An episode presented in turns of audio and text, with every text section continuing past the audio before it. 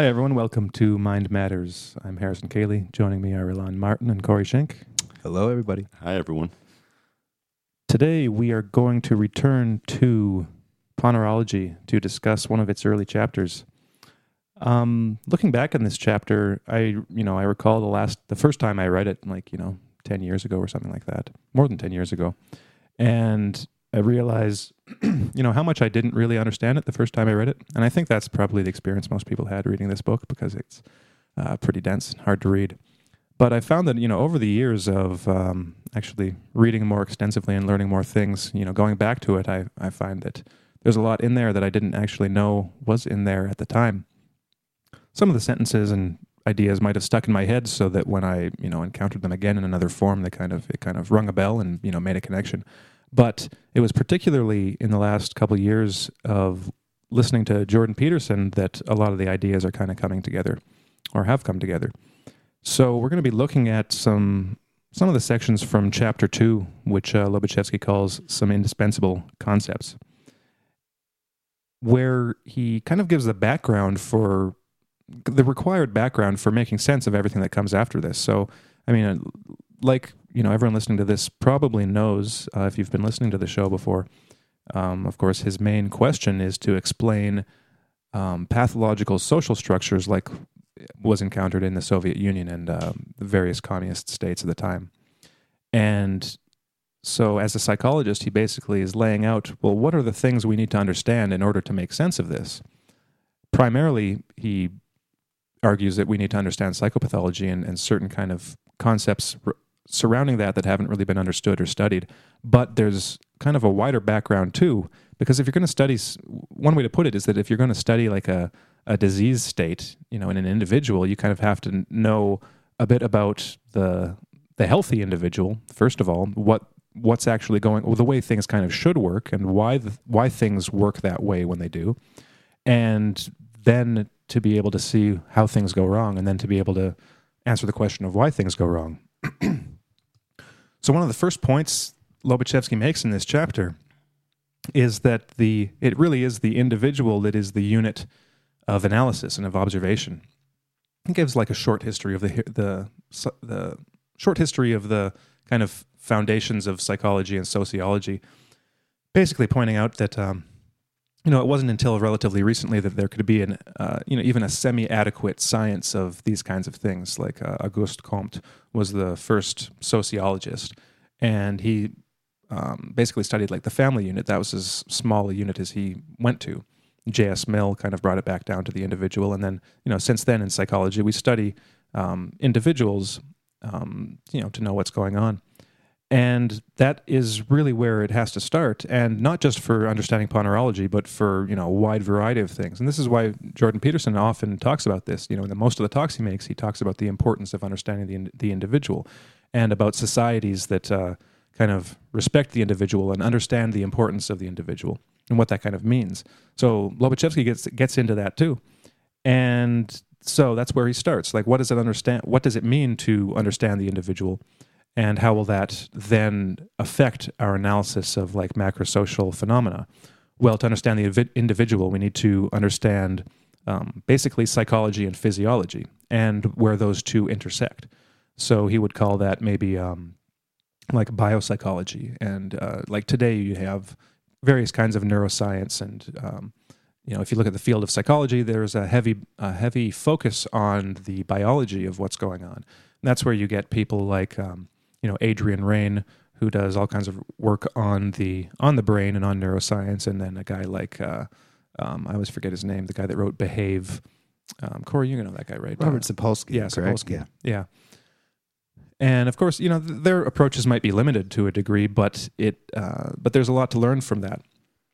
And one of the points Lobaczewski makes is that it's you know you need to understand biology. You need to understand like basically the the the the hardware that we've got because that to a large degree ex, uh, if not explains it contributes to why humans behave the way they do and and why they think the way they think and and the kind of deeper things like what he calls the instinctive substratum so he basically argues that um, and this is kind of this would be a common approach today maybe just in slightly different terminology, but that we have a, a long evolutionary history that has contributed to the you know the bodies that we have, but also like the instincts that we have.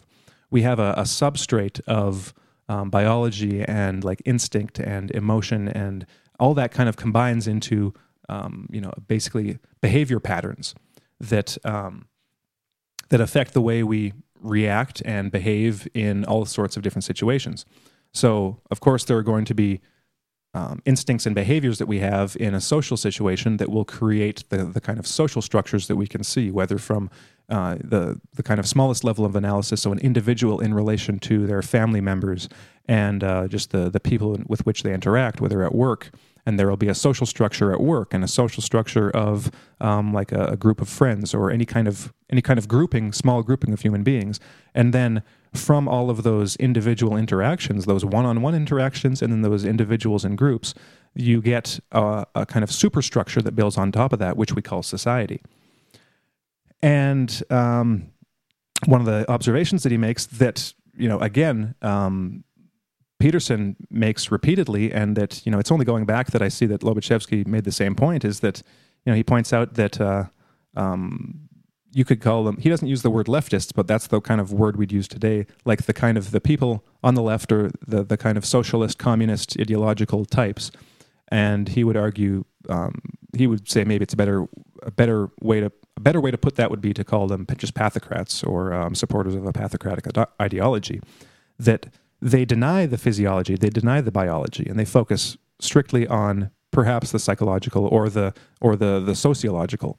That um, and that's essentially what you know neo-Marxists and like the and the postmodern neo-Marxists kind of that's their their worldview that there isn't a human nature, that human nature is malleable and it's completely determined by social forces, and um, so the the way that translates into a um, a kind of a wider ideological framework is that human nature can be made to be whatever we want it to be. So this goes back to the talks that we had uh, more about religion and and religious ideologies, which are basically this is our this is our vision of uh, of the good humanity, what humanity should be or could be, and then here are all the rules and practices that we will institute in order to make people like that because they are malleable. Um, but the error in that is that people are not that malleable. In fact, they have they have a nature, and um, that's basically what Lobaczewski is going about doing in this chapter is to just give like the the most basic and bare bones but fundamental like shared features of of humans to give an idea of what that human nature is. So um, maybe to just give a little summary of of what he says that leads up to kind of the more social stuff is that basically if you look at the individual and you you take into account so physiology and psychology you find that um, there are a few kind of shared phenomena that we need to understand um, one of which is uh, memory and memory association um, reasoning. And uh, what he calls like a basic intelligence which is basically like a social intelligence it's you might just you might even be able to call it common sense. He does it various times. It's just the common sense of people interacting with each other the intelligence that they show in in their interpersonal interactions with each other. So he would include just basic basic societal kind of uh, norms and morals in that but that are shared widely throughout the well throughout the whole human species arguably. So this gets into kind of this is the area that jonathan haidt looked mm-hmm. into with his righteous mind, these kind of moral taste buds, the the, the kind of um, basic moral impulses that all humans seem to have, um, but that but which we um, where we differ is is in the specifics of how we address those kind of moral concerns. Um, but the reason that he brings up memory and association and reasoning is that those are well, those are the the foundation of um, just basic human behavior um, i mentioned on the last show, I think, about memory is that we don't really, I don't think we very often like sit back to to think about just how important memory is and how central it is to to human consciousness. That everything we do depends on memory. Um, from even just even from uh, like even in the, in the tiniest um, like length span of time, stringing together even stringing together a, like a two syllable word in order to say a two syllable word, you have to have like a continuous, like a continuous, um, like memory that's cycling back on itself of you know what you were what you were saying or not saying before you said the word from the instant you first said the word how how long you've been saying that syllable when the ne- next syllable comes around.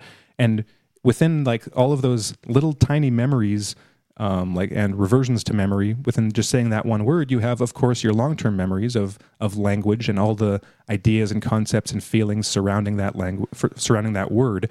And then of course the context in which you're saying it and the thought in which like the wide the, the larger thought in which you're placing that word. And uh, intimately tied with memory is association. So the way one kind of thought or image flows to the next and that of course comes from memory too. It's your any image that comes to mind is an image that is in some way culled from memory either because it resembles something or you're remembering an actual thing like you're rem- you're remem- remembering what your teapot looks like right? Or you might you know the the the idea of teapot might come up as a memory within a certain thought etc but these these follow certain rules certain universal rules. Like all humans you know unless they have some kind of uh, brain damage or other problem, all humans remember. And memory contributes to all of that. And the way that memories and and like memories and the process of thought comes together is associative.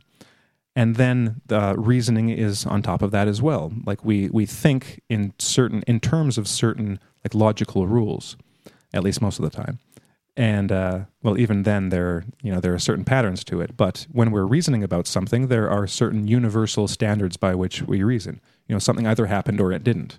And if it's not you're lying. And there are certain uh, it's not you're lying or you're mistaken. And but there's certain bedrocks of kind of truth and reasoning. And the way this plays into the larger framework is that the, these psychological phenomena are basically what determine these interactions that we have um, with others. And when they go wrong um, when there are pro- when there are problems problems in those reasoning processes or in those thinking patterns or in the in basic intelligence in the way we interact with each other um, we could call those moral failings. There are you know reasons for why they go wrong. And uh, he lists just the very basic one what he calls substi- uh, selective like substitution selection and substitution of premises. Basically where you um, where something goes wrong in your reasoning process to the degree where you can believe something uh, that didn't happen or um, um, or justify something based on a, a, false premise or believe a false premise in order to make the thinking like relatively logical like it needs to it needs to have a certain form for people to be able to get behind it to get behind their own thoughts right? Um, and this is where like, self-justification and rationalization come in. And this can cause not only interpersonal problems but in a wider social framework it can be um, directed and even inf- well directed and influenced and even um, brought on by uh, an external factor, which um, acts as a kind of uh, it has like a distorting effect on human uh, reasoning, cognition, thinking, intention, like everything that we think of as you know contributing to our behaviors and this can be like traumatic experiences or they can be malevolence like direct like conscious malevolence of a person um, either like a parent or a uh, or some close relation or someone that you don't know. This could be a, a figure that just has a kind of a wide social um, influence that um, can distort your own reasoning your own thinking your own your own morals even. And um, that's just kind of a, a very basic introduction of one of like just some of the points that Lobaczewski makes on uh, you know why you have to start at the individual. Well, I think I just wanted to talk about why I think it's he calls these indispensable concepts. It's mostly because I think Jordan Peterson made the distinction in a talk. I'm not sure when he made that talk, but he was discussing the distinction between tragedy and evil and how when you're trying to understand what evil really is, you have to make this distinction between normal person and a normal person and their moral failings and the actual cruel imagine, uh, imagination of like a psychopath. And he uses the example of you know the motto of at that i think it was auschwitz you know that work can set you free. Work so will set you free. work will set you free. So he said imagine this the kind of cruel, disgusting, and sadistic imagination that would that would you know conjure up this idea, this cruel joke, and then place that in front of all of these you know slave laborers who are working for their death. And you know, he's, he mentions the fact that it's our moral failings that you know, just our short-sighted, limited way of viewing uh, other people's uh, the, the, reasons that they make the decisions that they do, mm-hmm. and our lack of awareness of what's really going on. You know, why why they're acting the way they do. And I think just as you know, just a one example, uh, the election of Donald Trump. You know, when you look at it through like the the the moral prism of the left, what you see is a resurgence of white nationalism. And that's what they see because that's what they've you know the the image that they've conjured up of what you know Trump represents what white uh, people represent what capitalism represents. All of these different things that have all these moral connotations that seek to explain reality where in in reality what these people who voted for Trump I've just been reading this really good book called Alienated America and it's all about the reasons and the the, the sociological reasons and psychological reasons that people uh, put so much uh, faith in Trump. Then it's because he was talking to people who had lost communities. They they had a they weren't necessarily you know diehard conservatives but they were people who had no uh, civic culture whatsoever really to turn to. They were, you know, in their neighborhoods, they, you know, churches had disappeared, jobs had disappeared, families had disappeared. And for them, Trump, you know, this was like an apocalyptic moment. And they voted for Trump because he was speaking directly to them. You know, when he would say, Everywhere I go, I see a disaster. This is a total disaster. And so what they they see in him is the hope that they can rebuild that he'll do something to bring back jobs to you know when he they, when he says make America great again what they are what they're hearing is we'll get our families back. We'll get a sense of belonging back. We'll get some sort of a meaning back. But when you view it just through a complete moral lens what you see is this resurgence of white nationalism out to and then on the op- opposite end you know, when you don't understand where the, you know, these, this more liberal mentality is coming from, then you just end up with, you know, more kind of the moralizing about libtards and how, you know, liberals have always been the source of you know, communism and evil in the world. And so you have to be able to understand this you know, just the tragedy, the basic tragedies that are inherent in our limited awareness of reality and how that can result in bad things. Mm-hmm. But not necessarily because these uh, people are evil, you know, because you have a different moral outlook. It doesn't mean that you're evil because you can you can have this moral outlook, you can be wrong, but it can be just because you are not using these higher functions that he's mm-hmm. talking about. You're not drawing on memory. You're not, you know, using your you know, these associations that we are biologically granted to you know to go out and to make connections to learn to augment the memory that we have with more you know and greater information. And it's just a it's just a you know kind of a fact of life that you know that we're going to have conflicts and that there's going to be strife but it's not necessarily this sense of you know this total evil um, that he is that he talks about as like the essential psychopath the actual sadistic you know mentality that would put on you know a cruel joke on a slave laborer's camp just because it got the delight because it was delighted at the suffering of other people and as jordan peterson says it's that extra suffering. It's that joy from suffering. It's that cruel imagination that you have to be able to distinguish from just the follies of the catastrophes that you know impact everyone in their life. So you know he would say earthquakes aren't evil. You know just some random you know fight or whatever isn't necessarily evil you know and arguments they're not they're not evil. But what's uh, what's really at, at stake here is being able to differentiate true evil from just strategy? Well, this is a point that um, Lobaczewski gets back to several times in this chapter, uh, which is that there there's very little uh, in contemporary society that encourages the kind of appreciation and understanding and knowledge of those with different uh, moral values or structures or priorities. So th- this is made for a very easy time uh, for for some who have entrenched themselves in a liberal or conservative uh, camp to to deny or diminish or uh, or subvert any of those qualities in in the other side that is of value. Where Lobaczewski would say that all of these uh, leanings uh, have value when they're constructive in in a kind of full spectrum of you know what a society is uh, is capable of and what it consists of. So, you know, like you mentioned a few minutes before, Harrison, uh, we have Jonathan Haidt's Righteous Mind, and uh, and this this book that you just mentioned that you're reading, Corey, um, and it. I don't know if it's only because I've just become aware of these recent studies, or uh, or just the fact that they they haven't been around, uh, and that we're just just now coming to a new understanding. But um, it seems like this very understanding of of why we should value the other side, so to say, is so important, um, and and kind of develop a objective language for uh, those uh, deficiencies that each side has as well, not just their strengths, but but where they tend to go wrong. Um, like yourself, Harrison, I you know I've I've gone back to this book many times over the years, and uh, I was just reading portions of it that um, that I, I could not have understood to the degree that I do now, ten years ago, or even five years ago.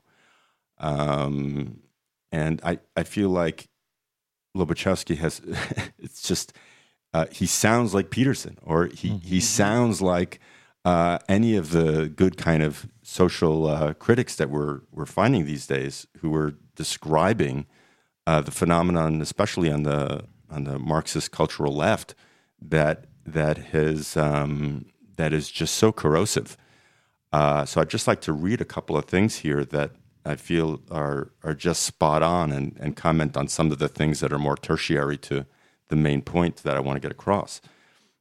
So Lobaczewski says if various circumstances combine, including a given society's deficient psychological worldview, individuals are forced to exercise functions which do not make full use of his or her talents.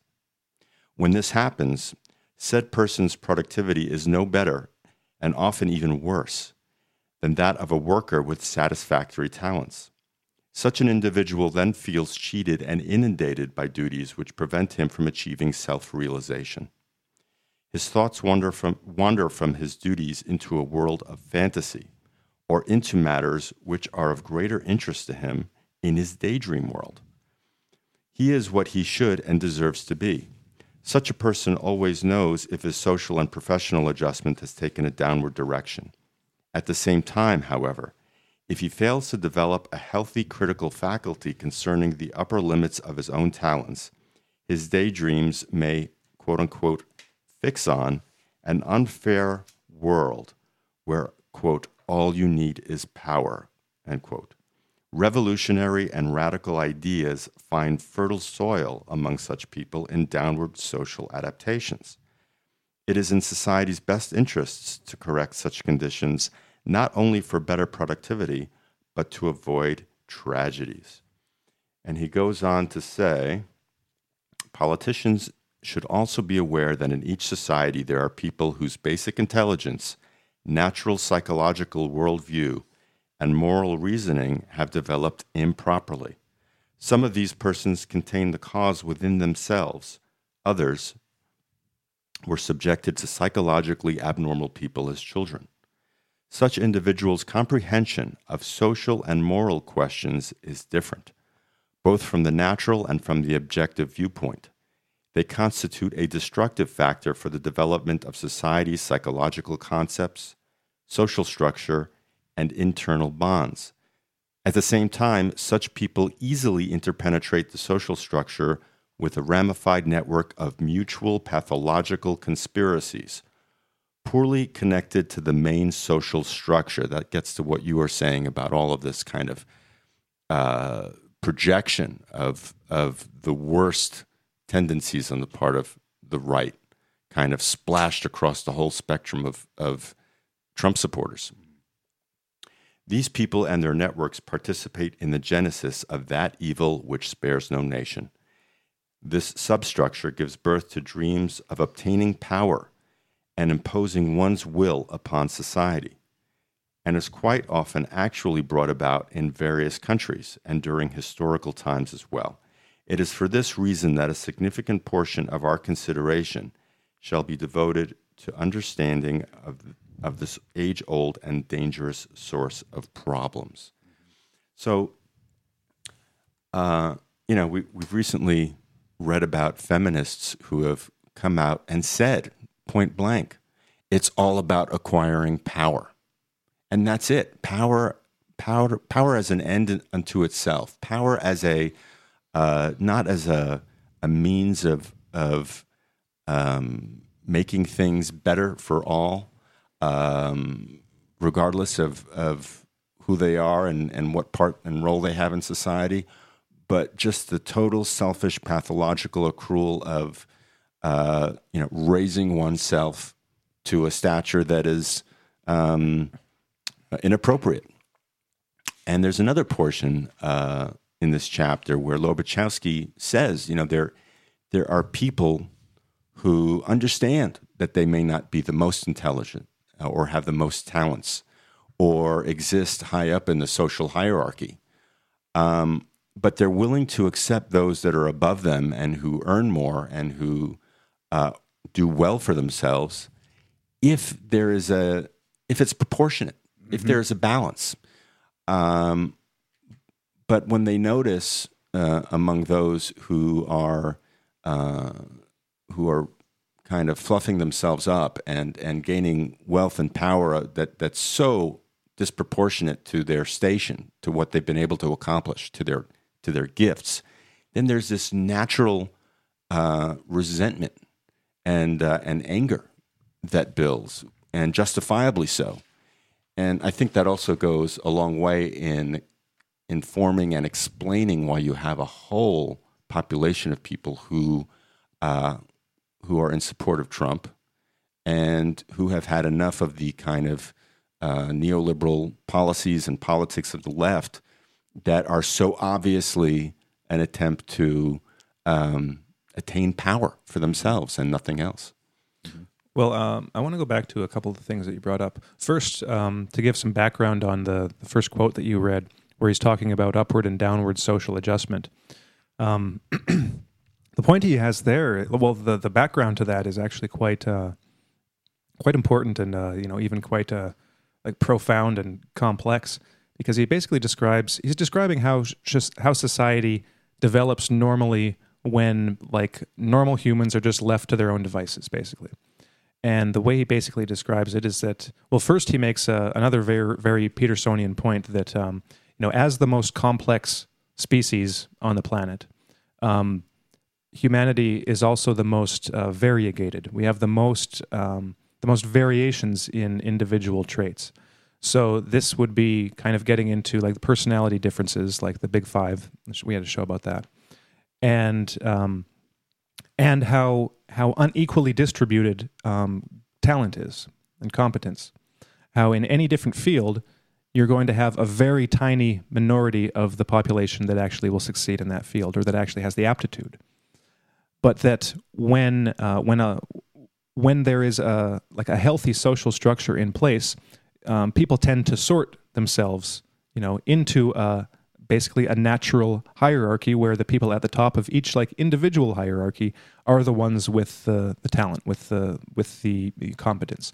So you can. Um, and well, you know, he points out it's never going to be perfect, but um, but that's kind of the direction things go into. So you can compare like uh, um, I'll use a musical a musical example. You've got an orchestra. You know, you have auditions and basically tryouts to get into this orchestra, and you and, then you have people who have some talent who are basically making a, a judgment on your uh, ability, your like the the profi- your proficiency, the degree at which you can perform, um, um, and and then you'll be hired. So you'll you'll end up getting a uh, an orchestra with many talented people some will be more talented than others, and they might get like the you know the the, the opportunity to play the solos, and uh, you might have you know you've got, you've got second and third violins and things like that. But you're going to have a pretty good orchestra if you've got well first of all if you've got a pool from which to to cull so to to pull people out. So you've got um, you've got a, a, bunch of potential candidates and you pick the best ones. And um, you know some people just aren't very good musicians even if they devote their lives to it. Like you know they really want to be uh, uh, you know a good guitar player or violinist or something, but they kind of just suck, and they you know they'll they'll never be at the level where they would be accepted you know, in an orchestra. Maybe they might if they really work hard, but some people probably not. Some people, no matter how hard they'll try, they they just don't have any musical talent. But then if you if you change that um, that structure and you kind of introduce some uh, some like chaos into it, like let's say that the people doing the auditions themselves have no talent. They were put there um, like by a uh, maybe they have it was like a government appointment or something, so that you have a like a centralized government that controls every aspect of of uh, social life. Mm-hmm. So you know, some party leader has you know a, a, third cousin that wants a position, and they're like, oh, well, we'll we'll put you in charge of the you know the music department in you know X city. And so this person's like, okay, well, and so that and so then they start hiring. First of all, they can't really tell who's more talented than others. They might have an idea, but they might they might themselves have political reasons, like, oh well, who's going to give me the most bribes, you know, the most money to get in, and so you you introduce this like artificiality to the process to the point where you'll get a, an orchestra composed of people some people who can play some who can't some who just got in there because they were related to the you know the the person judging the auditions some people who paid a lot of money to get in. Like you get this this mishmash of people who aren't competent who aren't talented and you get an orchestra that sucks that can't play good music. And this applies you know at every level and in every kind of social institution. This is the these you have the the more natural process where where people sort themselves into a you know into a, a shape that works. And then people are um, in this first scenario people are happy with that so you've got people that go to watch the musicians who realize they themselves will never get that uh, have that talent, never get that um, that position. They aren't jealous. They enjoy mm-hmm. they enjoy the other people's success because they get to enjoy it. At least that's one reason. You've got the, then you've got the second scenario where um, talent uh, pe- people aren't properly placed based on their own um, characteristics. So you, so the the person you know the guy in this situation who just got the position because he was a relative of some party leader, he is upwardly adjusted. Um, Lobaczewski would say he is he is a talentless individual who has been raised to a position of authority and power, and he doesn't have the the actual talent and ability to fulfill his functions in that role. So one of the points that Lobaczewski makes is that a person in this position, um, on some level, they know they're a fraud. They know they can't possibly produce or um, or just just do their job, and so they, they tend to be they tend to become very like overbearing and um, and like hysterical and like kind of a bit mad because because they're in this position where they don't fit. It's like uh, and that's that's a, an uncomfortable position for anyone. Like, because well, imagine yourself, you know, well, it's kind of like be you don't know how to swim and you're thrown in a swimming pool and, and you have to learn on the spot. Well, what if you can't learn? What if it's a situation in which you know there you actually require years of experience, you, and you, you're thrown in there and you have to pretend and that that initial lie you know that lie to yourself and to everyone around you it takes a toll mentally and emotionally and he, he points out that people in these positions will tend to then be threatened by anyone who does have talent because they are competition. Their, their, their position is now in jeopardy because by virtue of their, their, um, uh, their position, they will be uh, getting certain advantages from that because that again that is also the way that human that humanity uh, kind of develops social structures. The people at top of the hierarchies get more privileges. They get more of a reward for for their greater talent and their greater ability. So he doesn't want to give that up because he's already he's getting you know he's getting more whatever more more perks than he would get otherwise. He wants to keep his position even though he knows he's not good in that position. And so he will then sabotage other people within like his department or whatever kind of group he's in to keep that position. So you get this you get this kind of um, uh, really pathological structure. It is diseased. It's a diseased path a, a diseased social structure that cannot function um, to the level, to the degree that it would if it was um, more evenly balanced based on based on competence. And um, on the so on the other hand, you get people who um, who have a lot of talent, who are stuck in these low level positions doing like menial jobs that they are way overqualified for and they themselves will also get resentful because right. because they aren't like the, the the term he uses they they aren't in a position of like self realization self actualization like they aren't where they fit. You know there is more to them. They, they they can contribute more to society to and well to their own lives to their families lives to society at large. They would be they would be doing more good in a position where they had more responsibility and more perhaps power. But they're stuck and they can't get up because the the um, the opportunities are blocked because of the because of these kind of like artificial um, injections of this kind of like chaotic element or maybe not even a chaotic element it is really an orderly element. It's like i you know i choose to put these people in these positions you know based on my arbitrary rules and that just totally messes up the natural process. So so this is what creates the revolutionary situation. Um, Lobaczewski proposes um, like a, a possible uh, a possible like test or measure that could be developed in order to kind of apply to societies in mm-hmm. question to see kind of how ripe for revolution they are. He kind of argue, he basically says that you know it could be developed. You look at basically we should be able to come up with a, a measure of of a bunch of individuals in a given society and whether they're upward or downward adjusted. And I mean, I think that should be possible. And then, like the the higher the number, then the the the more stable and and uh, the more stable the society is, and the lower the number, the the more disorganized the social structure is, and the closer it will be to revolution. Because, like in that quote that you read, Elan, um, people in that position get resentful when they're downward adjusted. They get resentful. Um, they have contempt for the people above them, like the the the people who have positions that they don't deserve, um, who abuse their positions and that creates the uh, the the um, the potential for revolution. There's a um, um, a phenomenon that Lobaczewski doesn't talk about precisely, but it's in there too, because um, he would call like you might call this a, a, a very unequal position or unequal situation. Not unequal in the sense, uh, um, well, unequal just in the sense that um, you know all other things being equal, there would be uh, more of a uh, more of a natural structure. There's an inequality in the sense that you have really like people who like almost dispossessed people, but people who are under their station who really should have more, and you've got people who are above their station who have more than they should. And um, one of the findings that uh, that psychologists have found and sociologists is um, this is from a book that um, that uh, Peterson's recommended called I think "Killing the Competition," um, and it's a study of um, monetary, like economic inequality. And basically, the the the the researchers have found that um, in places where um, economic inequality is the largest, uh, the murder rate is the highest. So, um, the because the reason is that it's usually with young males because young young males are competing for position, competing for um, for like uh, for social status essentially. And when they have no opportunity, when they're stuck at that level, that's that creates this kind of like int, uh, inter like competition between all these young males that don't have um, don't have an out don't have a way of basically finding their finding a healthy role in society to play. So they get into like the into drugs and gangs, and then they're they're basically competing for women by getting the most power in that situation that they can, the most prestige, the most status, and they end up killing each other.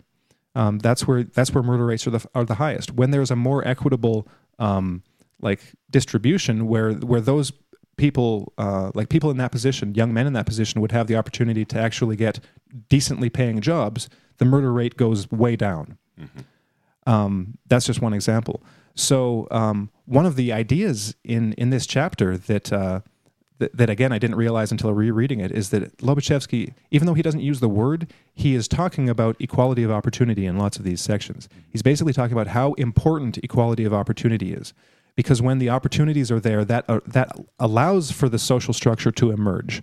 That allows for the people with talent to to get into positions and. Um, um, like from the from a more um, like leftist perspective, he also argues that one of the important things is that the people on the bottom, like the people that don't have very much um, like talent, um, at least no talent to the degree to you know where they would naturally be in a, a position of influence and like authority, that they need a relatively equ- equitable, dis- uh, an equitable kind of like um, exchange.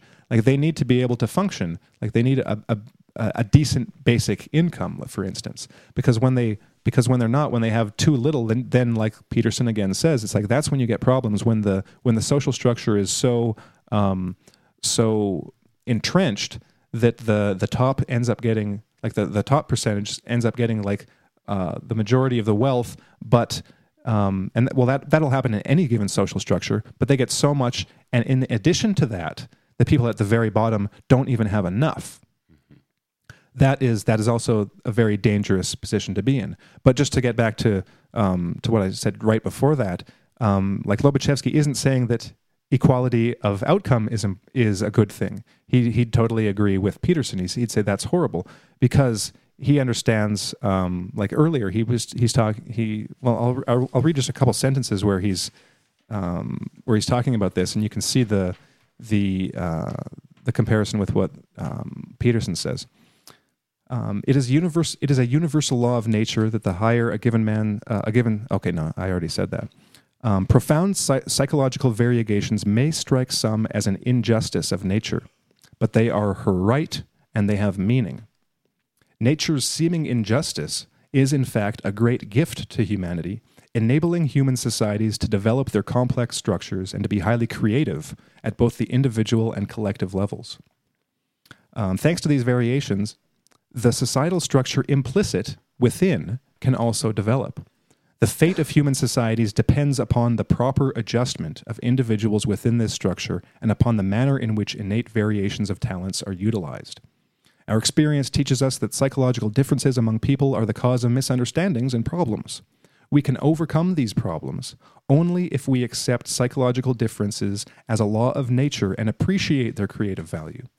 This would also enable us to, to gain an objective comprehension of man and human societies. Unfortunately, it would also teach us that equality under the law is inequality under the law of nature.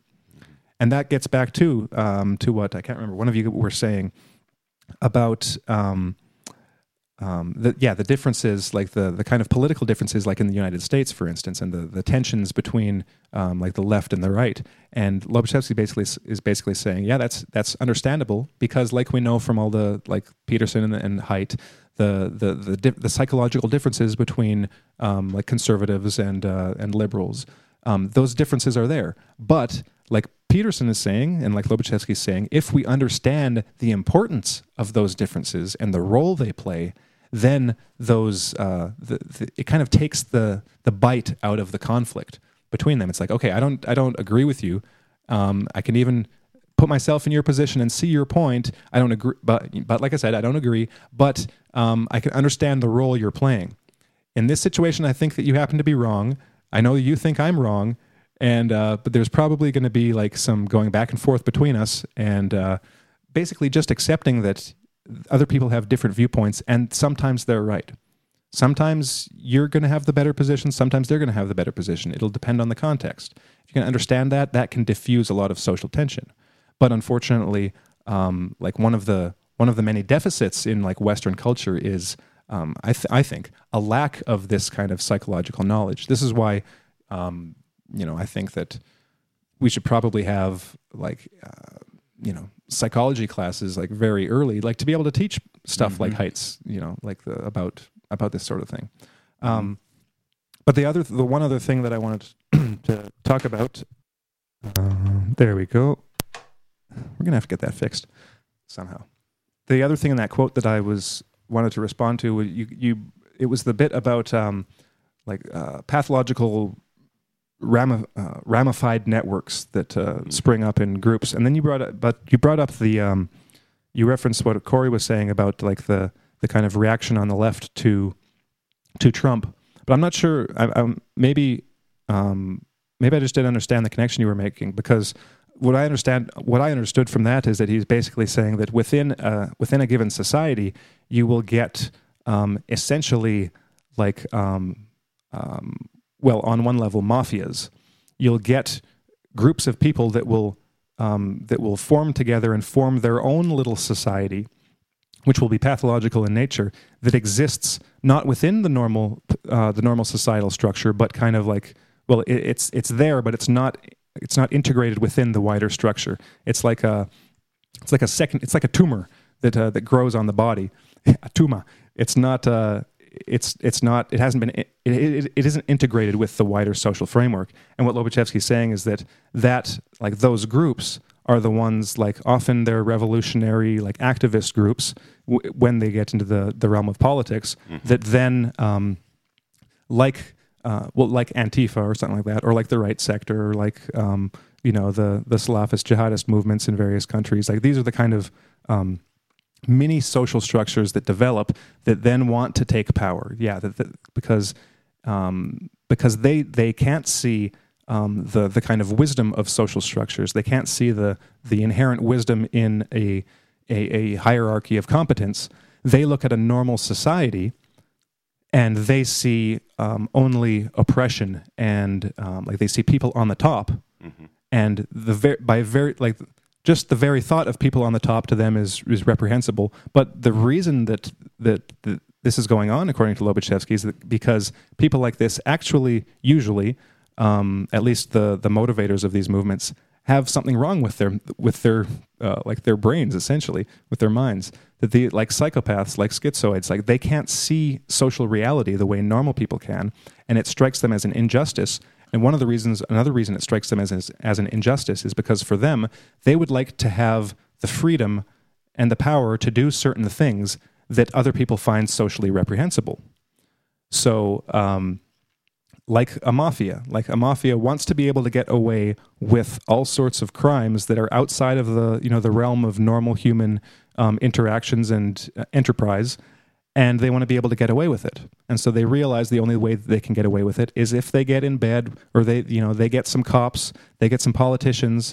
They have some, you know, equitable extra- exchanges with these people, and they then the people in power um, protect them in some ways and maybe even put some laws in place that that will give them an advantage and um, they they realize they need legal power um, like power from uh, from the the highest positions in order to get what they want and to be able to do what they do which is totally outside the bounds of normal like human societies Well, so I I feel like you sort of answered your own question.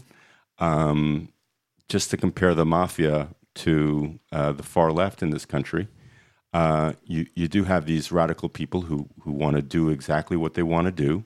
Uh, they're trying to gain political influence. Um, they have been putting pressure on politicians to enact certain legislation. In Canada, we have uh, um, the the law that uh, that Jordan Peterson was uh, resisting. Um, you have a, uh, a- an attempt to um, browbeat and and abuse police officers. You know, we we've recently seen videos of uh, the Antifa groups kind kind of um, lambasting and browbeating the police uh, for for just doing their their basic job of keeping civil order they've basically taken over the streets in certain sectors. To, they have influenced the media in um, in kind of presenting things in, in in their own fashion or to their perspective or point of view. Um, so I'm not sure that there's that much of a difference uh, in some ways. Well, I, I just say that uh, I- I'd agree, but there there needs to be some distinctions made. Like um, like the reaction to Trump, there are probably the vast majority of people who have a negative reaction to Trump and see the rise of like the the far right and the alt right are just normal people. They're like what we would call normal liberals who don't have psychological knowledge, don't appreciate the perspective of the right, who are being hystericized by various factors, but they're not part of like a, a ramified pathological network necessarily. They can be, and I think some of the examples you raised are like um, like revolutionary groups like Antifa and like and, and various activist movements and activist leaders are pathological and um, and are kind of these these vectors of of pathological chaos.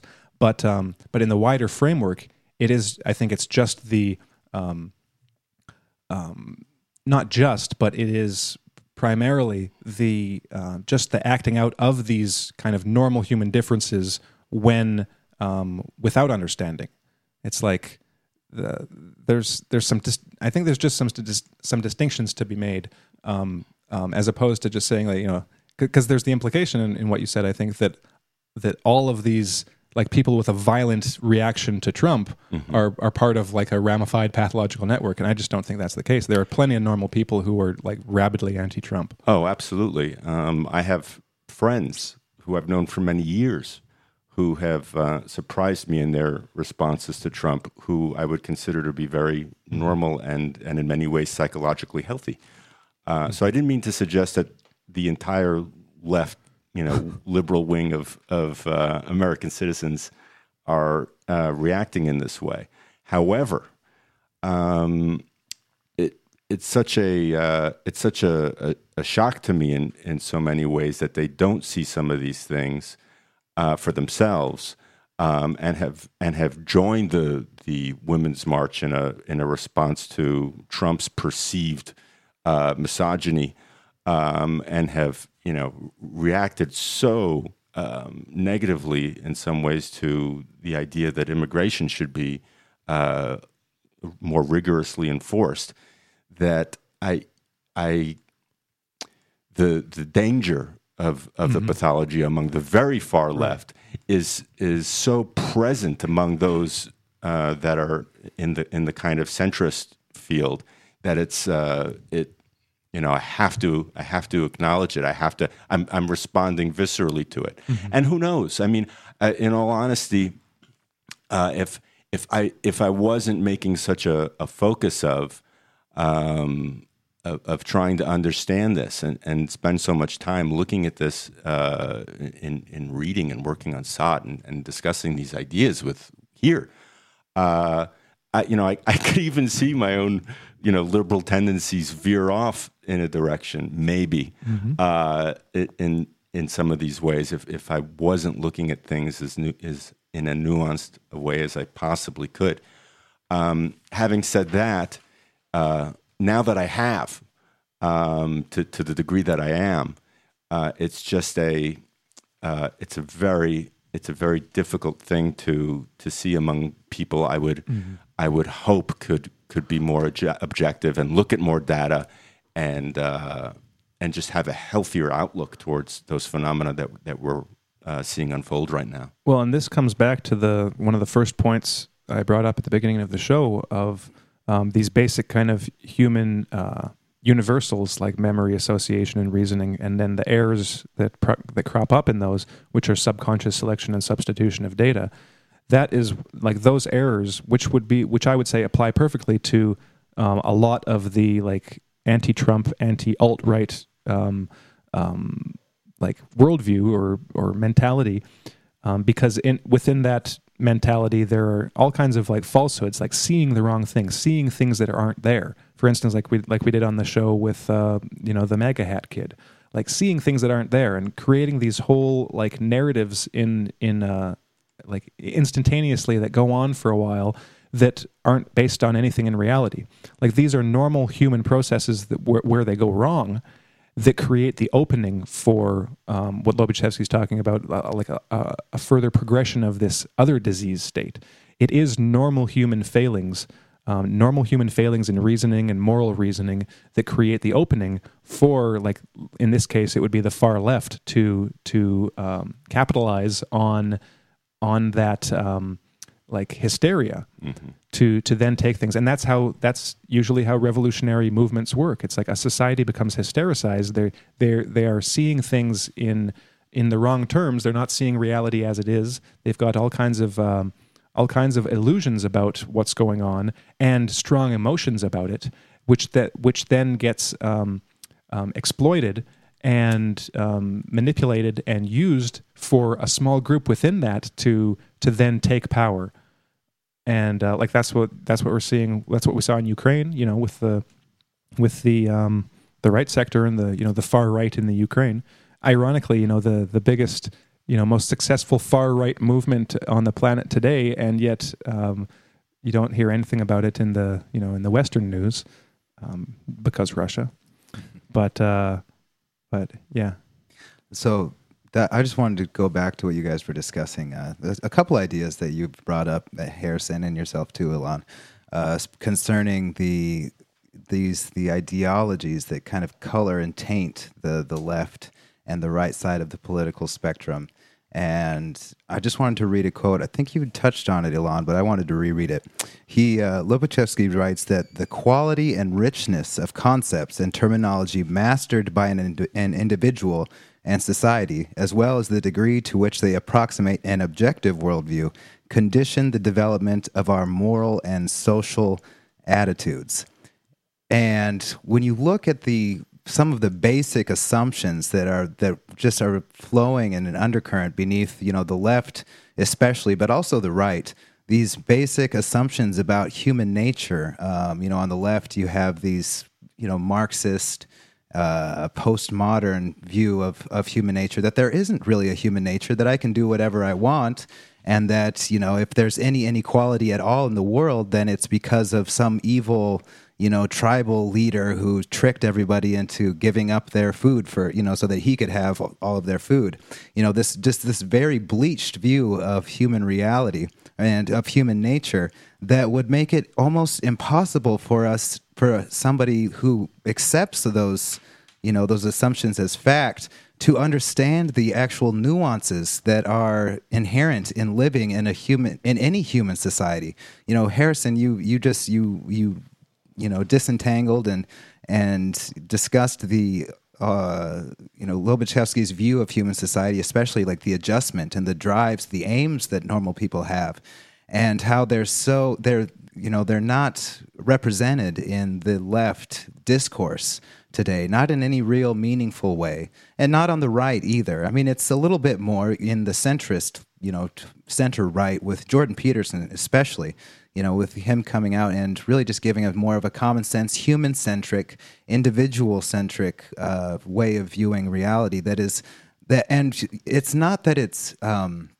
that it's just a, a, problem in the universities. But as we see, as Lobaczewski writes, these condition the development of society's moral and social attitudes. They determine the kind of policies that we take, the kind of policies that we implement, the kinds of things we allow uh, corporations, governments to get away with.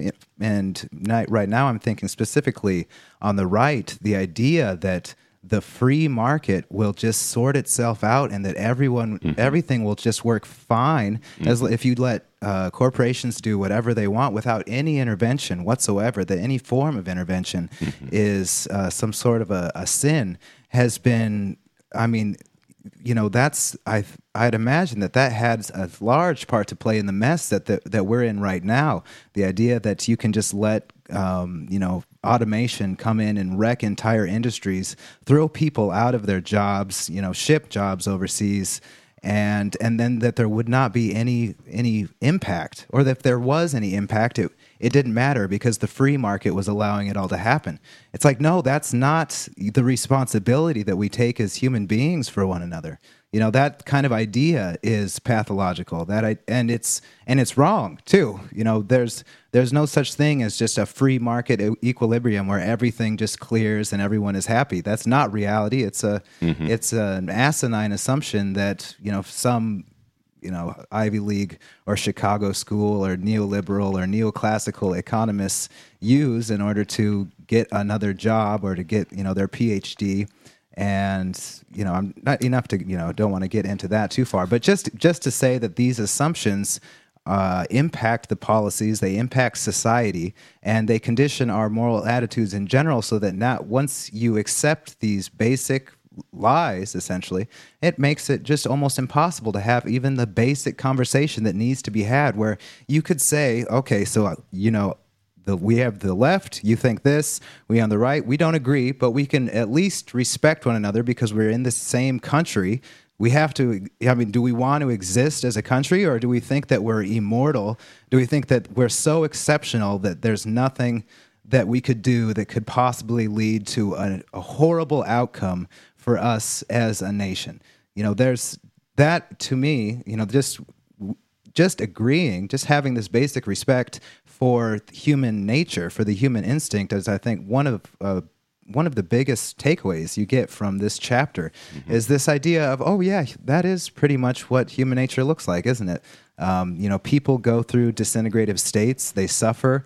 They work. They want to. They want to succeed. They want to function well. They want to to be able to contribute to society in a way that is fair that and when they do they achieve a sense of social justice for themselves a sense of social justice for themselves and their family which then reaps more rewards there's more fruits for others involved, but it doesn't. It's not uh, divorced from human nature. That is inherently a part of it. You know, that's what limits us. Our moral uh, understanding, our moral failings can will trip this process up and we have to be able to at least understand and at least reach out respectfully and be able to say okay so this i think you know i this is wrong. This we need to get an, um, an objective understanding of what's going on because we have brains so we can think and we can use our brains to make you know actual good decisions for the best you know it, with a sense of goodwill and we don't have to be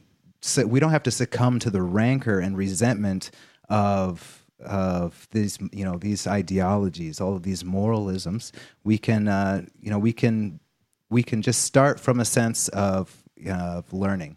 Well, I'm I'm I'm really glad you brought up the free market, Corey, because um, you know one of the things I had noticed recently in in in reading uh, of a proponent of the free market was just pretty much what you're saying is how much how much lack there is in understanding of the pathological element that completely negates any kind of uh, well functioning of a so-called free market. Um, you know, if and and that's that's of course one of Lobaczewski's main points, right? It, it's that uh, if if you're not taking into account the the individual's um, relative state of, of psychological health and uh, and the percentage of individuals in a given society that will never be healthy uh, by virtue of their wiring, uh, essential psychopaths, and and the influence that they have. You know, you can if you don't account for that that type of thinking and influence within a within a given society, there's no system uh, that that will ever work. You have to qualify it. You have to be able to weed out or um, or find a system that at least uh, mitigates the effects of psychopaths.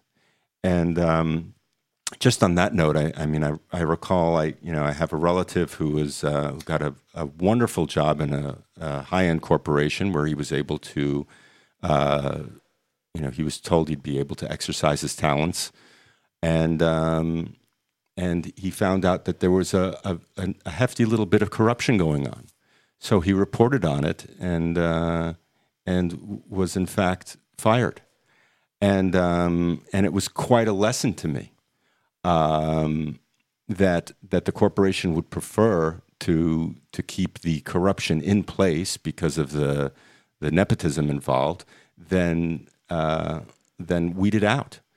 Um, and I have a, another friend in recent years who who had also uh, had a very good work ethic, worked very hard, and and had reported some some inefficiencies and things that were going on in her department and was targeted by someone very high up uh, within the corporation she worked for, and she was basically terminated on a uh, you know on a on a kind of whimsical uh, premise.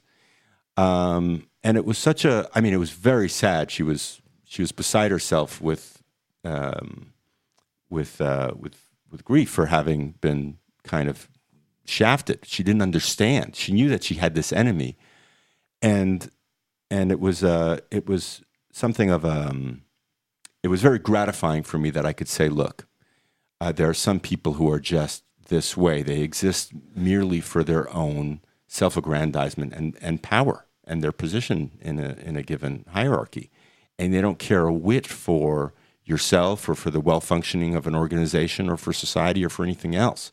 Read this and this, you know. Read society, you know. Uh, you know, read um, Paul Babiak and and uh, and Richard Hare's uh, Snakes in the uh, Snakes in Suits. Um, so yeah, so there, there's a whole place for which understanding the pathological element of, of a society uh, takes, and that we that we should consider, and that's another kind of main point I think that Lobaczewski brings up in this chapter in, in trying to understand what makes a society healthy and uh, and what gets in the way of that. Um, maybe moving on to another point. Uh, some interesting things from the end of this chapter. Um, One thing that stuck out to me was his discussion of democracy, because he basically said uh, he provided some interesting conditions for like a, suc- a successful democracy. He said that uh, it needs basically a prior history or tradition of that form of government, um, a developed social structure along the lines of what we're talking about, basically like um, you know a social structure that can develop through kind of equality of opportunity to some degree, and a level of education, and that um, that uh, the form of demo- the, you know the governmental form and societal form of democracy is partially justified by the healthy common sense of the individuals within uh, society.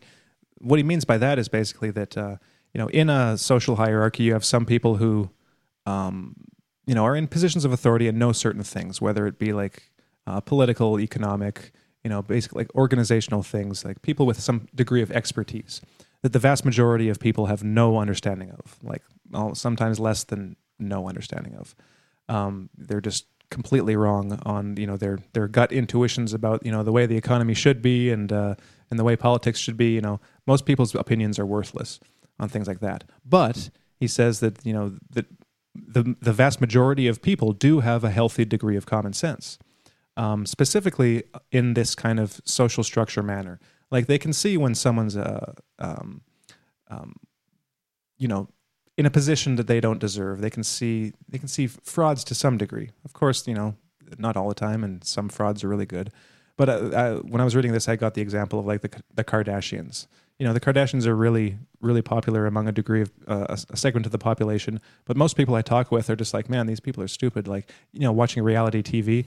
I think a lot of people watch reality TV not because they have any kind of admiration for these people, but it's just kind of fun watching a bunch of people that don't really deserve to have the, the you know the kind of uh, um, stature that they do, but um, but you can see someone in a in a position who hasn't got there by anything that they've done, and who just you know you wonder why. It's like, well, why you know why does that person have you know everything that they've got? They you know what have they done?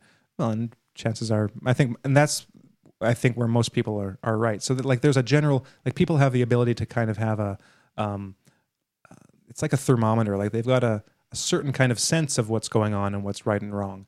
They might not know the specifics, but um, but that sense can be trusted.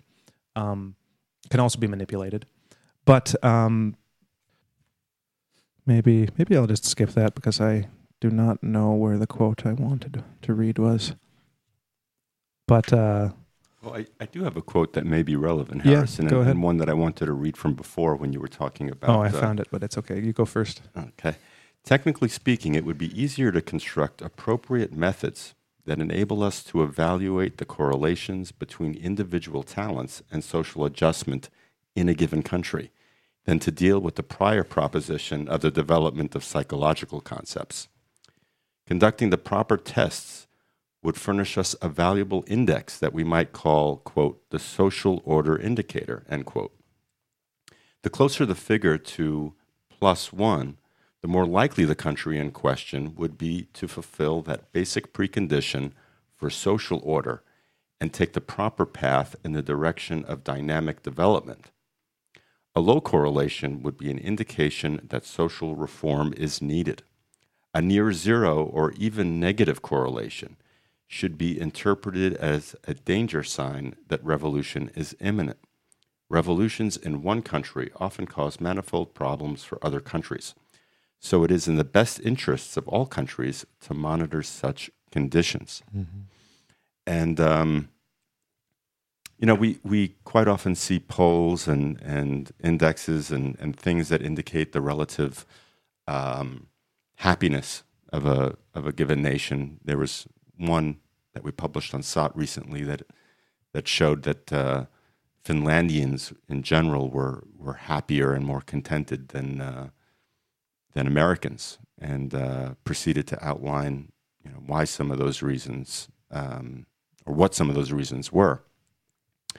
Um, but uh, I, you know, I was wondering if uh, in the you know the, the vast kind of uh, reams of data that uh, Peterson goes through to explain what makes a society healthy, if if there was any kind of um, any kind of contemporary index that uh, you know like I think there's one that's um, that refers to the if not not the well-being then the um, quality of life was it I, that that might be the closest I can recall to to something like this Yeah, I, I was looking around to try to see if I could find if anything existed. And like I was thinking, well, there's quality of life, there's job satisfaction. Um, there's got to be a bunch of like you know measures like this that have been come before that could maybe be combined into something like this. But then I actually did some searching and like I, so I looked at job satisfaction and like throughout the world, job satisfaction seems to be like relatively relatively the same, like no matter what continent you are. So you like, and that's the only thing I could find was by continent. So you you'd probably have to get into like country and even like county level like analyses of things like this because for the most part it was like something like seventy percent job satisfaction like everywhere. like how happy are you with your job and how you know and well there are various measures of uh, you know things that they ask but the vast majority of people were fine with their jobs fine with how much they made fine with you know their their boss um i couldn't you know i didn't really find the the smoking gun that i was looking for to to to see where to which to see what stuck out Yeah, that's that's really interesting because that just kind of flies in the face of the the idea that um, that you know it, people follow the markets or whatever. Like you're just going to get up and go uh, get a job. You know, if all the jobs leave your town, you're going to move to the next city to get a job. It's like no, people basically just will settle with what's there, and everyone kind of likes their job basically the same and you know pretty much no matter what you're doing you're you're not they're not you're not tied like your identity isn't tied up in your job necessarily for most people Well, I found that uh, that quote I wanted to read because he's he's talking about democracy. He says that these facts prime or partially justify the idea of democracy, especially if a particular country has, like I said, historically had such a tradition, the social structure is well developed, and the level of education is adequate. Nevertheless, uh, they do not represent psychological data sufficient to raise democracy to the level of a moral criterion in politics um, a democracy composed of individuals of inadequate psychological knowledge can only devolve. So, you know, especially in the West, there's this idea of democracy as the be all end all of, of um, you know, societal forms, and that every country should be a democracy. And if a country isn't a democracy, well, we should make it a democracy because everything will work out.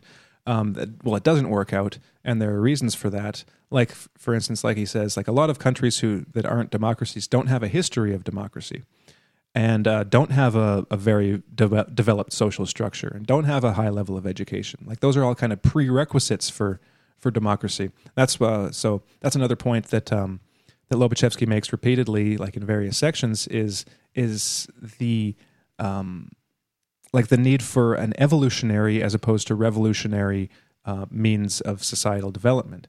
Um, so Peterson talks about this. Putin talks about this. You know that that it it can only cause harm to make grand, uh, you know, changes to a, a social structure, to a government structure, um, if there isn't already, you know, if the, if it if it's not just a natural development of what's going on. Like you, you have to like insert reforms piece by piece, piece and bit by bit um, to to get something new. You can't just you can't just tear some tear something down and uh, replace it with uh, you know some new structure that um, that usually um, in the vast majority of cases just results in a nightmare. Um, so one of the other points that uh, that he makes, uh, he brings up some of the the things that we talked about, like the things that will um, that will deform or kind of uh, yeah, I guess you could say deform the social structure, like the things that, that kind of tear it apart. And so he gives the the example of pathologicals like uh, you know uh, psychopaths and people with other personality disorders, like you were saying, Elan. Um, that's uh, I'll read that paragraph. He says at the same time, um, such people easily inter. Oh no, you you actually read that quote earlier about the the ramified network. Um, so within a within even a healthy society, you still have this stuff going on. Um, I think Lobaczewski would argue, well, and, and it's just observable that if you take any given society, and you could probably rank order them um, by uh, by the influence and the like the the harm caused by that specific portion of the population, like by um, the, this, the psychopathological portion of the population. And you're not going to get any country in the world that has like zero um, damage caused by this group.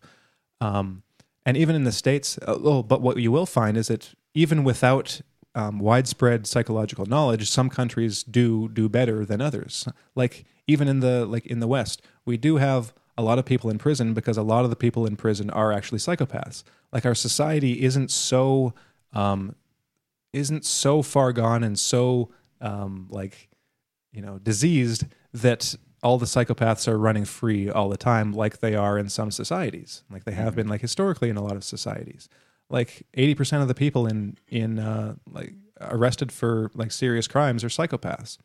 Um, that's pretty good for you know for where things are. Yeah. and like it's the it's primarily the US and some western countries that have all the research on psychopathy and that have court systems that take all this stuff into account.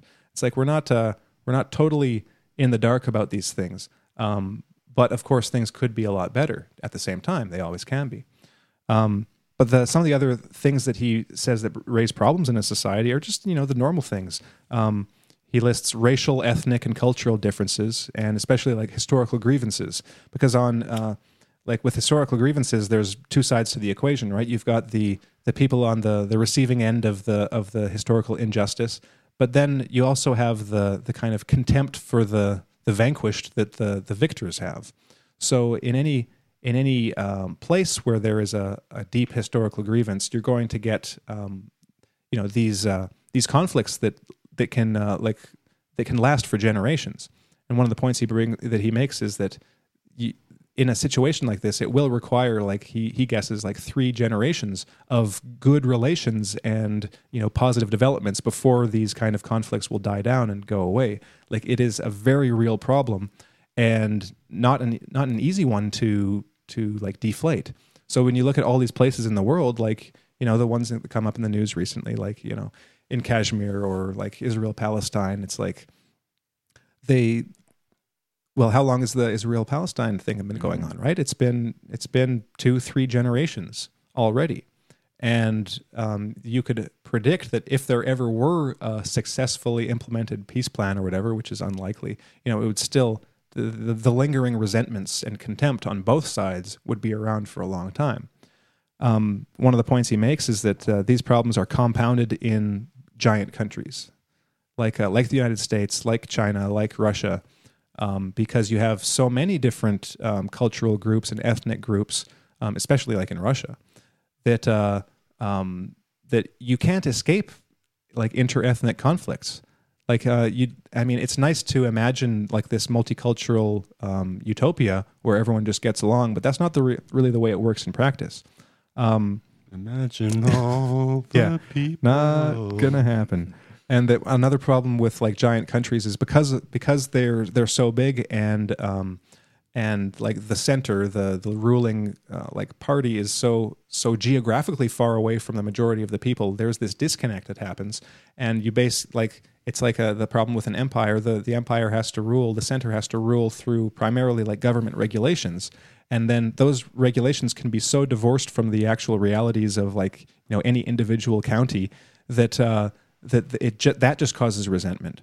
So he actually argues for more of a decentralized um, like system of government for giant for giant countries, um, like uh, semi like autonomous regions that are that have like a large degree of autonomy. And like so, I was thinking about this in terms of Russia because um, that's kind of the direction that Russia was going in the '90s, giving up a lot of autonomy to uh, to the regions in Russia. But that in itself had a lot of problems because in Russia in the 90s was completely lawless because the government was, you know, uh, just a, a joke, and it was like basically no government. It was a, a it was a group of like criminal oligarchs who ran the country, and you know Yeltsin was basically just a puppet, and uh, and not a very good one at that. So when Putin came in, and he actually has re-centralized power in Russia, so taken away a lot of the autonomy that the that the regions had. So like um, you know appointing uh, region heads, region governors, as opposed to like having local elections, and that uh, that seems to have um, like so there are two sides you know to that kind of policy that seems to have had some. Uh, well, one of the one of the positives has been the reestablishment of the rule of law in uh, in the country, um, but um, like I think Lobaczewski would argue, and like another guy like um, even though he's American, uh, Gordon Hahn, basically argue, well, you know, it's going to come to the time where there there you know, only problems can result if if all these regions aren't given a bit more autonomy. Because like Chechnya, for example, has a lot of autonomy. Um, partially as a result of the end of the Chechen War, where it's like, okay, now the now Russia has to basically give some some special treatment to to you know, to to the region in order to keep them kind of in line, um, to make them feel as a part you know a part of Russia, and uh, and that has been like successful. But now you have all these other regions that are like, well, why is Chechnya getting all these you know perks? Why can't we get them too? So there's there there there are still in, in Russian society there are these lingering kind of resentments, and a lot of like the the the regional heads are totally corrupt, and um, like it is a for a massive country, it is a massive problem too. So, and I have no idea how, um, you know, what the all the right things to do would be to be. Um, but uh, just to point that out, um, and that uh, another one of these problems, you know, in addition to the to these racial, ethnic, and cultural um, differences. Oh, he does list like religious and moral differences, but he says that's actually kind of lower on the list. Um, for the most part, the you know the, the, problems posed by just religious or moral differences are kind of secondary to um, to like the, the, ethnic and cultural differences. Um, where religion can become a problem, he says, is basically when um, when there is the introduction of an ideology, a religious ideology of like supremacy, like we discussed in our shows on like uh, you know Salafi jihadism and you know Talmudic Judaism, but um, but for the most part, people just get along, and you can see that. Like you know, things people were getting along relatively well in Iraq and in Syria. Mm-hmm. You know, before the the ethnic tensions were like uh, you know basically weaponized in uh, you know, and d- disaster resulted from that. And one of these other problems is that when you when you have any of these like in a country that isn't like more homogenous like uh, um, like Japan, when you have different ethnic groups, and I, have read uh, this too in relation to Russia, where you have some some regions with like you know four or five different ethnic groups, and like they all identify with their ethnic group. They they want to like sometimes it's a minority, sometimes it's a majority. They but they want to be equally represented in power, or they want complete power.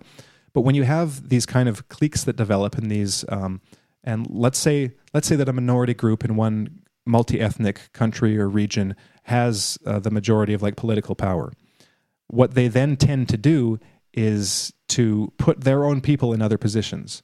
By virtue, it's basically uh, affirmative action. Um, they put people into positions based on being part of their ethnic group. And that results in this kind of cronyism and nepotism that results also in this kind of upward adjustment where people are put into positions of power for which they aren't talented enough. And it's the same thing that goes that's going on in Venezuela too. Like in Venezuela, a lot of the people that uh, that have like um, you know, after the revolution, uh, a lot of people were put into positions of influence because they were part of the revolution, not necessarily because they were any good at what they were supposed to be doing. So um, I think that has that has contributed um, to a large degree to just the the societal situation in, in Venezuela. You know, regardless of of um, um you know questions of um, like the result of sanctions and in you know external intervention and and um, manipulations and things like that. Like just as a, from a societal point of view, when you have uh, like it basically is identity politics to a degree. Identity politics, cronyism, nepotism um, results in bad things when you don't just let people um, sort themselves according to you know their own talents. When you have any kind of extraneous category that you put on top of that, it's just a disaster. Um, it could be a small disaster or a large disaster, but uh, you know any way you look at it, it's not a good thing. Um, and that so to come back to the like, like the the free market, I think there's actually there is a true principle behind the idea of a free market. It's like when you let people just do their own thing, they they tend to sort each other out, sort uh, themselves out into uh, a structure that at least functions and can function relatively well. Um, when it gets turned into like a, a specific like economic ideology and like to the exclusion of all else, of course that'll be a problem. Um, but the principle is is um, I think at least sound is like when you when you let people just make like um, if you zero in on the economic decisions people make, it's like if you just let them kind of do their own thing for the most part. You know, you always have to take into account other other factors in extreme cases, but for the most part, people will make decisions, and uh, some people will get rich, some won't get as rich, um, but it tends to stabilize. and uh, like it's I think it's it's been like that for for all history. There's a, like specifically in the United States, like things have have really kind of um, taken off in the last like what you know 15 20 years where um, you know the inequality is basically getting larger. At the same time um, you know there's always been um, let's say like a, a level of poverty relative poverty right? Because uh, there you know poverty in other countries is different from poverty in the in the US it's like uh, poverty is a, a rel- it's measured relatively usually like if, if you're just in the bottom 10%, you might be considered uh, to be in poverty. But um, in a in a lot of Western countries, even if there's a large degree of inequality, the like the the people in poverty still have more than um, like people in poverty in an, in another nation. So you can have uh, like a, an extremely inequitable distribution of of wealth and of uh, of money and still have the people on the bottom being relatively well off. Um, that's not to say that it couldn't be better. Like you can, well, put it this way: theoretically, it's possible to have a, a country where everyone has uh, like the minimum they need to be relatively happy and not to, you know, not to go in debt, etc. And and that country can still be extremely inequitable, possibly the most inequitable, if the top has way, way more than they do. Mm-hmm but still no one's dying on the streets from starvation. You know no one's you know struggling just to survive. So like so inequality in itself isn't a, you know something that you can just look to to get like a snapshot of a of a country. You there are other factors to take into account. Um, just wanted to say that. Yeah i think i think that's uh, really useful you'd have to you'd have to look at their basically that country's like we had been talking about their psychological and kind yeah. of moral awareness and knowledge uh, because obviously like you can have a, a, condition where someone is relatively well off they live a, a great life but due to just lack of proper self-rearing you know lack of uh, taking care of, of themselves um, they uh, they just lack a sense of responsibility. They just you know they just do drugs. Um, they're they're just a total wreck and then they blame everything on the economy or they blame everything on a political party um, you know and they're looking for a savior. And you can have a, a, large number of people like that if it becomes kind of this cultural force and it's spread through you know movies films books just ideas just this general uh, this general um, lack of, of, of backbone which you know we discussed on previous shows um, can only really be can only be corrected by proper self-rearing, by you know sucking it up. You know that's basically the only way to get around it is you just suck it up. You get things done and you stop whining like a little baby. You know, oh, that you know nobody's going to come save you. Nobody mm-hmm. cares. Get it together, or, or don't or just you know go just go extinct in your own you know go spiritually extinct that's fine well i, I wanted to so on that note corey I, I was thinking about the left and, and wanted to come back to that quote. If, if various circumstances combine, including a given society's deficient psychological worldview, individuals are forced to exercise functions which, which do not make full use of his or her talents. When this happens, said person's productivity is no better and often even worse than that of a worker with satisfactory talents. So certainly we see that this this kind of um, dissatisfaction on the part of the right, who in, in, in many cases are just looking for jobs and economic opportunity on a, on a basic level, especially in, in the breadbasket in the Midwest, where, where populations uh, found Trump's message so appealing. Uh, is, it, is it a problem, you think, on the part of the left? Well, when that, I was that when they're I, not sucking it up. When I read that that passage, the first thing I thought was, you know, the the stereotypical Star Beast, uh, Starbucks barista with like three PhDs. you know, they just basically they, they work at, at Starbucks. They're they're smarter than you know everyone, and they live in San Francisco. But they just you know, and then they go to their anarchist meetings after work because they've they are so used to this uh, the sense that the man is keeping them down, and they you know that yeah. So I thought I thought possibly that that had a, a part to play with it or a, a, part to play in it on the left, though I didn't put much more thought into it than just that Starbucks barista. See, I'm, I'm wondering what there is uh, in the in the form of deficiency, and, and maybe Well- it's only what Peterson talks about in terms of cleaning your room. Well, and it's also these big cities. I think have are more likely to you know to sway over to the the far left. Um, big cities with people who make more living or make more money. Maybe it's a little more. It's more expensive to to be there, but um, you know a lot of them probably make more money. And to them, it's something that you're entitled to. It's something that you're used to. Everything is fine. There's no. I don't have anything um, there's nothing wrong in my life. My family is perfect. I have two kids. I have a you know six figure uh, year job, and the economy is, in where I'm at is booming. The stocks are they they're fine. Obama's great. Obama was handsome, and you know it's just that basic. That's superficial. That you know it's not maybe necessarily that uh, they're not sucking it up, but it's just a matter of this uh, superficiality that we've talked about before that happens when you go through periods of of good times where times are good and you adopt this these you know doctrinaire beliefs that um, if only you could eradicate all suffering, then life would be better. And if you know everyone who is uh, who who is work who is who owns a business is exploiting their workers, and exploitation is bad, and all of these very simplistic notions about reality that um, that you you know that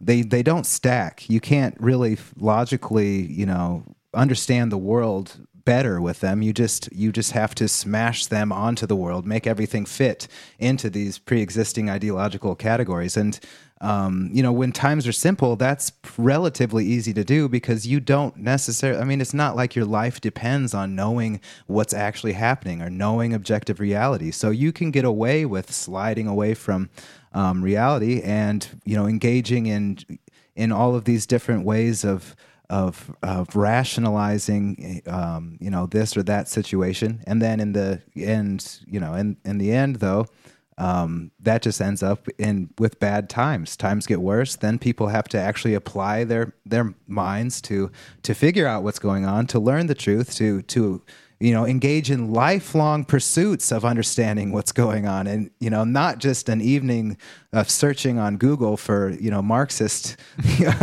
literature but you know guys that go through their whole lives to discover you know to learn um, the complexities and understand the you know the the meaning i guess of life Well, with uh, on that note, I want to read one final thing uh, to close out the show. So before I do that, I'll say thanks for tuning in, and uh, we'll be back next week with uh, hopefully with special video, uh, video graphic awesomeness. We'll see, um, and we'll announce all that next week. But um, to close out, here's the last couple paragraphs from this chapter.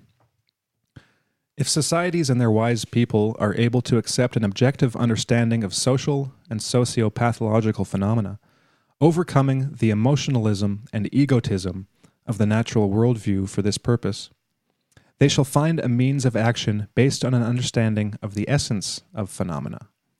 It will then become evident that a proper vaccine or treatment can be found for each of the diseases scourging the earth in the form of major or minor social epidemics.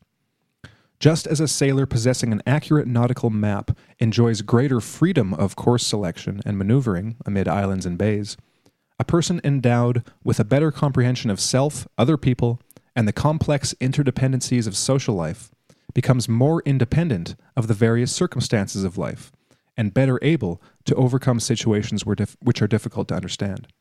At the same time, such improved knowledge makes an individual more liable to accept his duties towards society and to subordinate himself to the discipline which arises as a corollary. Better informed societies also achieve internal order and criteria for collective efforts.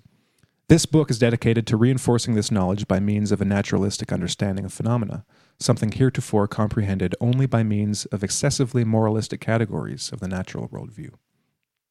Such a system would be better than any of its predecessors.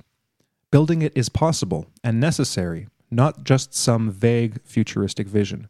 After all, a whole series of countries is now dominated, this is in the 80s, by conditions which have destroyed the structural forms worked out by history and replaced them with social systems inimical to creative functioning. systems which can only survive by means of force. We are thus confronted with a great construction project demanding wide ranging and well organized work. The earlier we undertake the job, the more time we will have to carry it out. Thanks everyone for tuning in, and we'll see you next week. Bye, everybody. Take care.